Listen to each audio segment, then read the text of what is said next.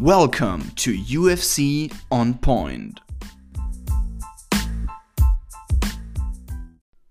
A big hello and welcome to all the UFC fans, the whole UFC community that is out there worldwide.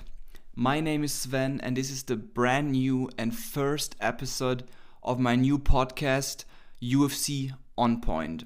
Within this podcast, I simply want to discuss all the news about the UFC and um, break down all the events that take place. So, and if you guys have any comments or recommendations for my show, or if you want to participate, just simply contact me, guys. So, as I said, it is the first episode, and the year just started, and it started with an absolute banger, guys. We're back on Fight Island. The pay per view McGregor versus Poirier 2 is ahead of us. But before we look ahead to the upcoming weekend, let's have a look at what happened during the week. So it is a special week for the UFC, obviously, because we feature three three events in only one week. So and it all started with the brilliant, brilliant performance of Max Blessed Holloway uh, one of my favorite fighters. He just put on a masterclass against um, the also very highly anticipated Calvin Kattar. So I was, I don't know, guys, how you felt about it, but I was simply blown away by the performance of Max Holloway. So I'm not saying I'm not a huge fan of Calvin Kattar. I am a huge fan of Calvin Kattar, and I love his boxing, and I really thought he has he had the best boxing in the game. But Max Holloway once again proved me wrong, guys. And he just simply outclassed Calvin Kattar in every aspect of the game. Calvin Kattar maybe is just too one dimensional, and Max Holloway just busted him up very bad, um, which you can obviously see on the scorecard. One judge had it 50 42, the other two judges had it 50 43. So, and Max Holloway, I mean, just the volume, the pace the accuracy was just way too much, and um, it was just the, the volume and the pace was just too much, and Calvin Kattar wasn't even wasn't even able um, to implement his game plan because it was it was just too much, as I said. So brilliant performance, Max Holloway defeating Calvin Kattar by unanimous decision. There's an argu- uh, there's an argument uh, argument to be made that the fight could have been stopped either by the referee or even by the cornerman of Calvin Kattar. Um, he was about to get finished at the end of the second round and at the end of the fourth, I think it was. And he was hurt very badly, and obviously, no one really thought that he could come back in the fifth round. So, um, as a corner of Calvin Kattar, there was the there was the option to to step in and end the fight, but um, yeah, Calvin Kattar is so much hard and is such a fighter, so um, they decided not to do. Um, yeah, he's pretty busted up. I wish him the best and I hope he recovers quickly. But um, yeah, I think he needs he needs to take some time off in order to come back even stronger. And yeah, as I said, just a masterclass by Max Holloway, guys. It was just so impressive. But it was not only the main event. We had a co-main event with Carlos Condit um, defeating Matt Brown by unanimous decision as well. Also, a pretty dominant win. They had it 30 27. Um, yeah. Good performance by two guys um, that are almost at the end of their careers. Due to the win, Carlos Condit, maybe he will get another contract because that was obviously the last fight of, uh, of his contract. So I'm I'm really curious about that. And then one of the another very highly um, highly anticipated matchups, Sant- Santiago Ponzinibbio made his return after more than two years layoff due to several injuries. Um, and he came back against a very strong Li Jingliang. And um, yeah, Santiago Ponzinibbio, what what to say, man? There was just so much so much time missing in the octagon. And when you've been away from the game for so long, I think there's just a, cer- a certain hesitancy. So, and that is exactly what we saw. We did not really see him go forward. He was just he was spending more time figuring out the range and stuff and find into the game. but Li Jingliang was just too good and caught him with a huge left hook that immediately locked, knocked uh, Ponzinibbio out cold, and Li Jingliang is even more getting a contender in the welterweight division, guys. Watch out for this Chinese powerhouse. Also, another underdog cashing. We had Joaquin Buckley, um, who really rode the hype train, and he fought against Alessio Di Chirico and it was all the hype on Joaquin Buckley, guys. And uh, after his highlight reel back-to-back knockouts again against uh, Impa Kasanganay and also Jordan Wright, so a lot of people said that there was a fight to build Joaquin Buckley up. But what happened, guys? He got knocked out with a head kick by the way taller guy, Alessio Di Chirico. And um, what a upset. Another upset. So Li Jingliang cashing as an underdog, Alessio Di Chirico cashing, cashing as a huge underdog, and also Punahele Soriano cashing as an underdog as well.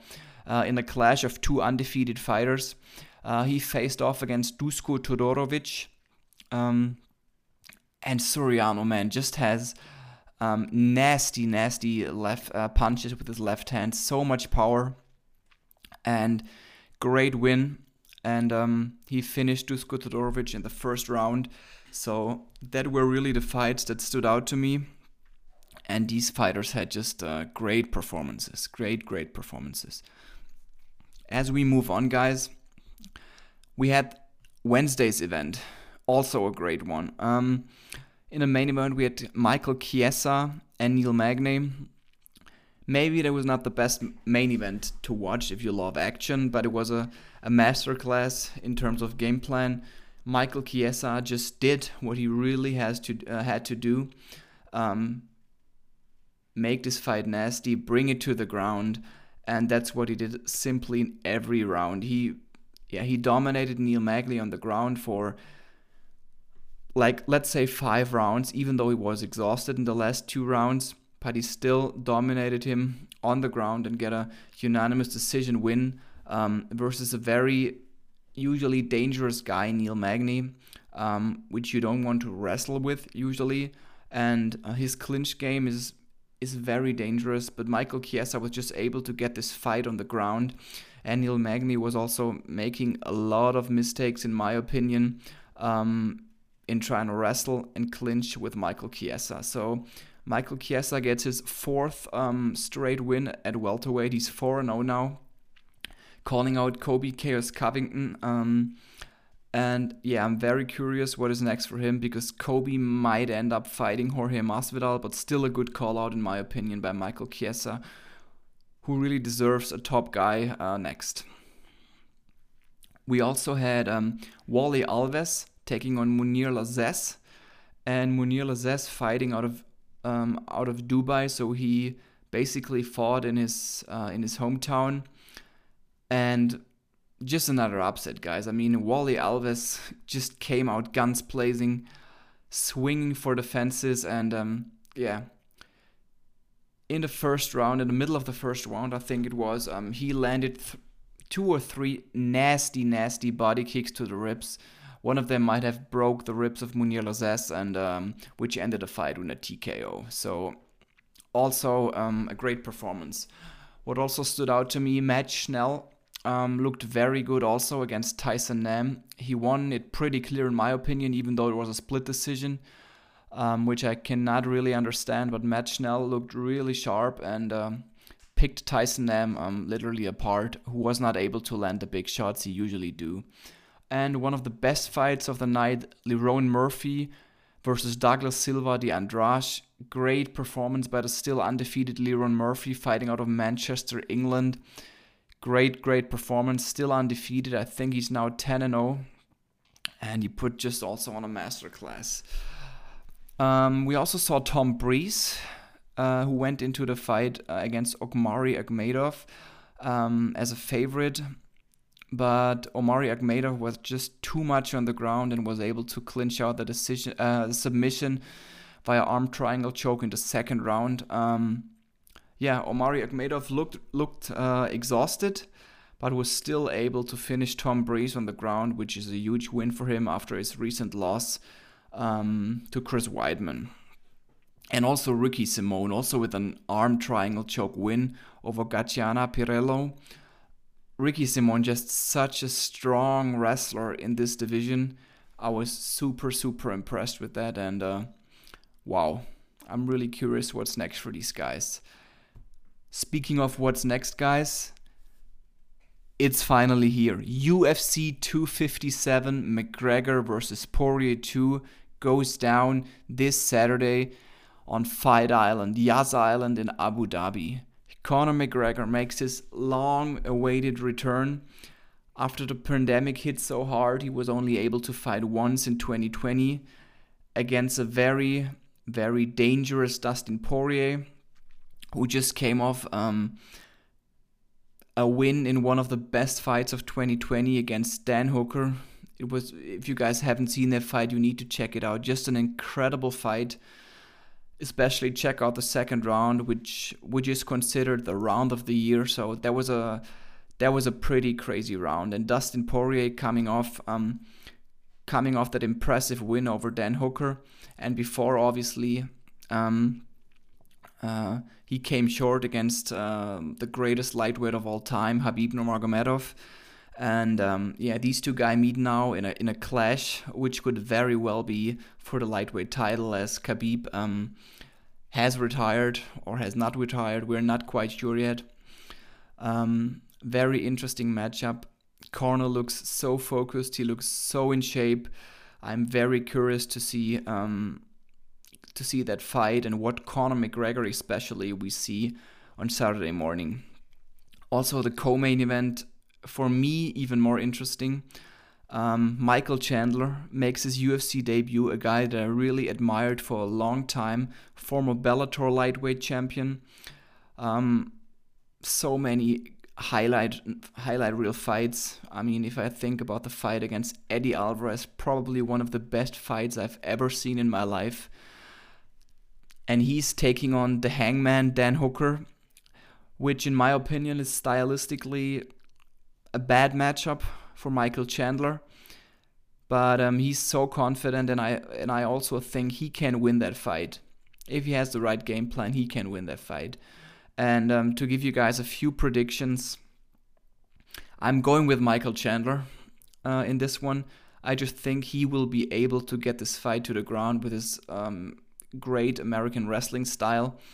I know Dan Hooker has a huge height and reach advantage, uh, advantage, but I'm I'm I'm pretty confident that Michael Chandler is able to close the distance and take him to the ground and win this thing by decision. I don't I don't see either guy uh, finishing the other one.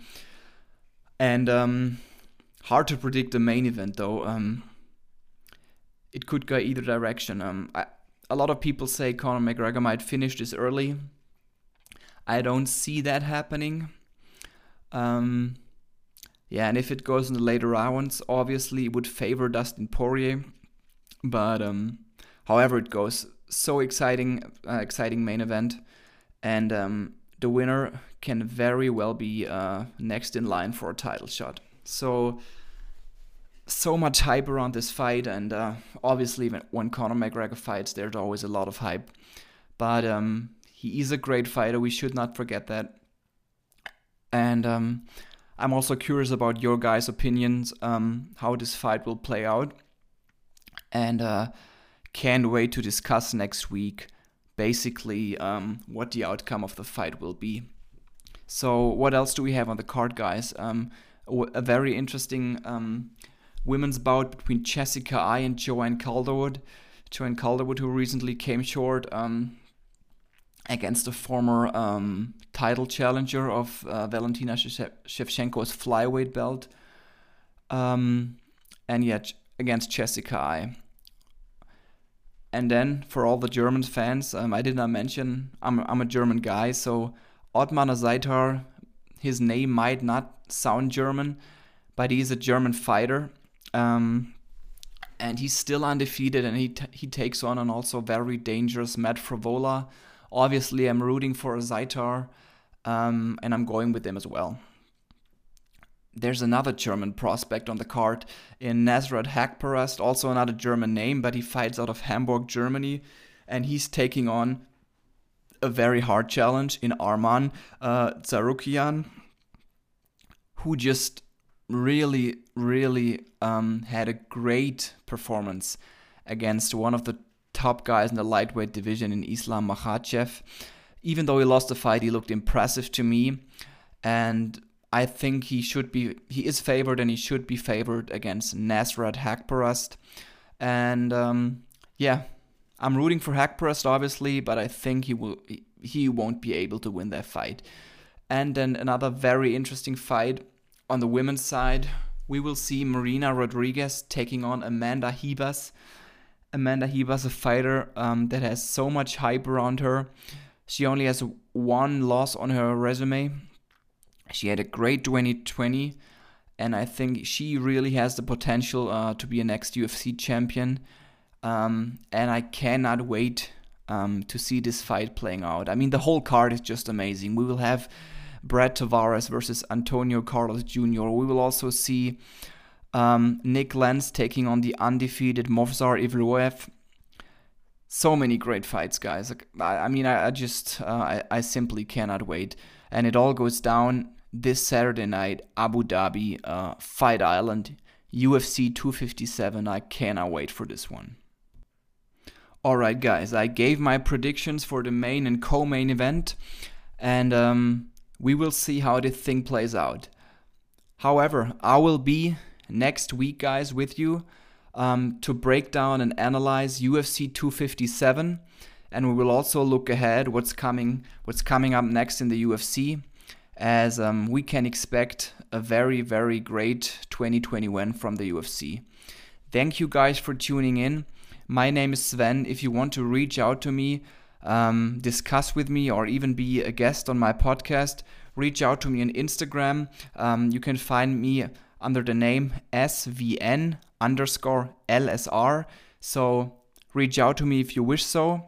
If not, um, I would love to talk to you next week again. See you there and stay safe, stay tuned, and don't miss on watching the fight, guys. See you next week. Thank you.